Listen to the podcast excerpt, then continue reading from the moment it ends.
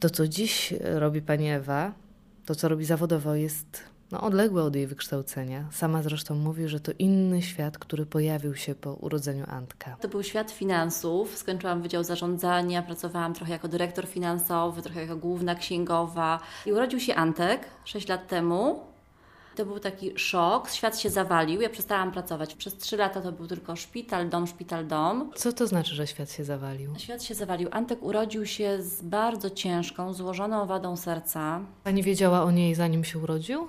Tak, wiedziałam o niej w 13 tygodniu ciąży już i to przez przypadek.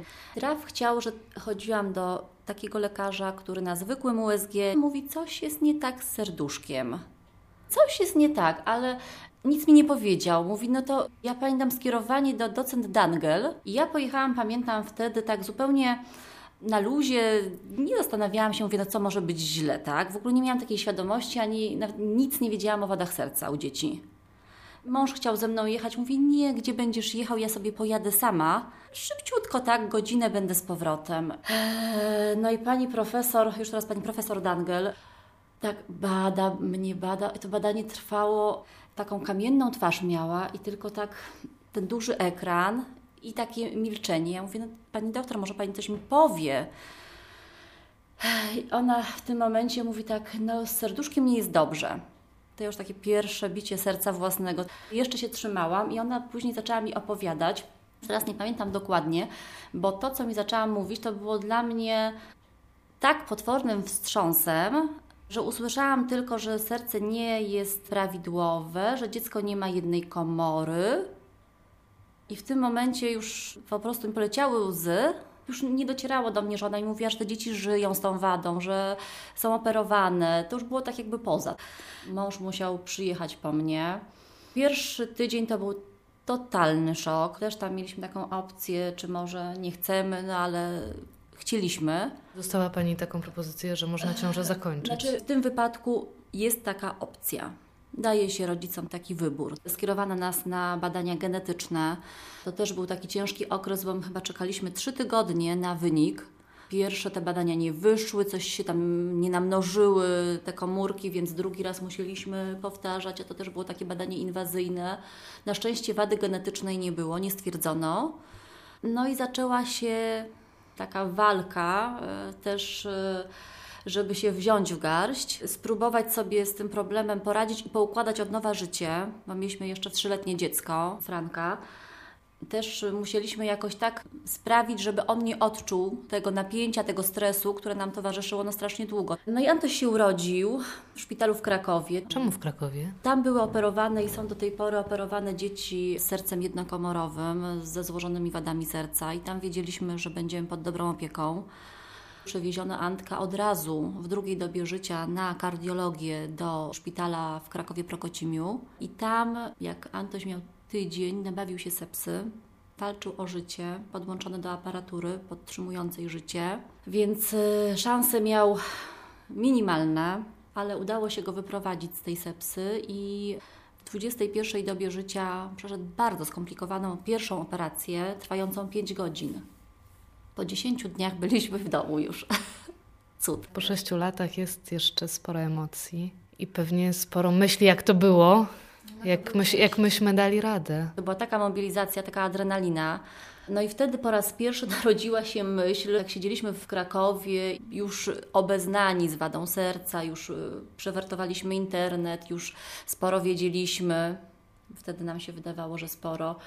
Stworzyliśmy stronę internetową www.hlss.pl. Zaczęliśmy tą stronę rozwijać, ona nadal istnieje. Już może tak troszkę mniej czasu jej poświęcamy, ale staramy się tam aktualizować informacje. Ja zaczęłam też działać aktywnie, ale to już po 3. operacji w Fundacji Serce Dziecka i też staram się pomagać jak mogę wiedzą i doświadczeniem i w ogóle być przy rodzicach, którzy dowiadują się, że ich dzieci mają wadę serca.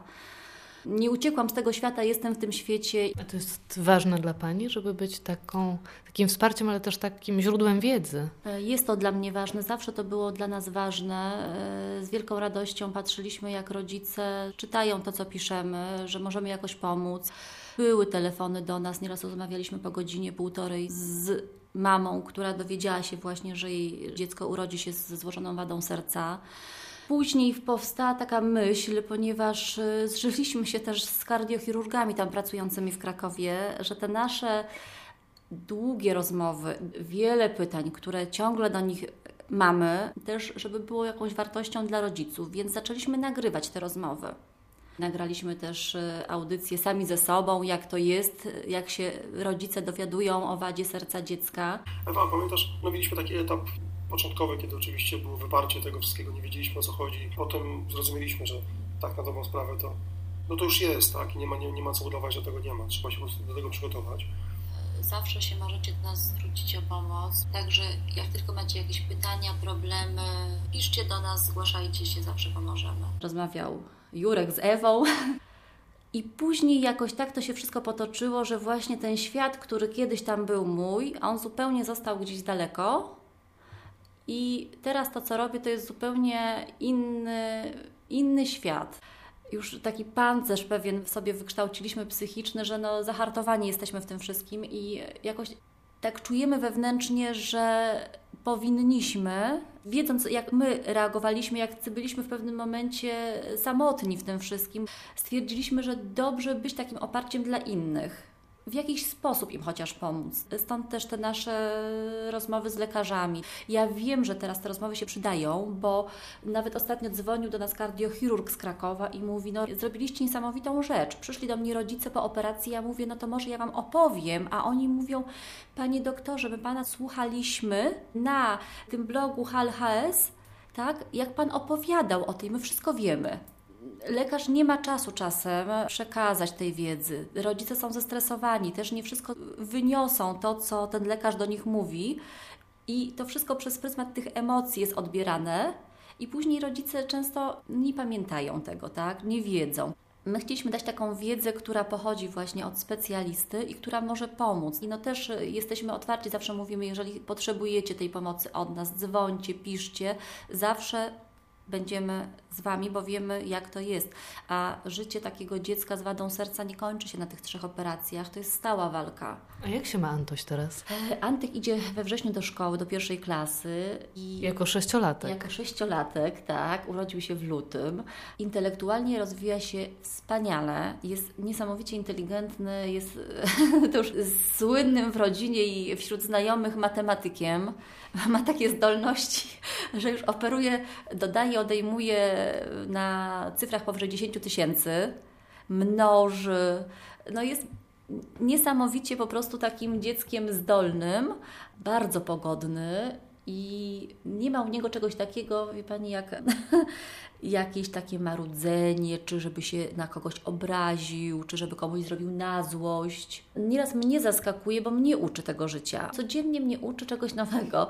Nieraz ma takie przemyślenia mądre, że ja się po prostu zatrzymuję i mówię, Boże, żaden dorosły człowiek mi czegoś takiego w ogóle nigdy nie powiedział, jak to dziecko. On zauważa takie niuanse, takie jakieś drobiazgi, które mnie stawiają po prostu do pionu. Czasami zastanawiam się, że skądś się to z góry bierze, że on taki jest.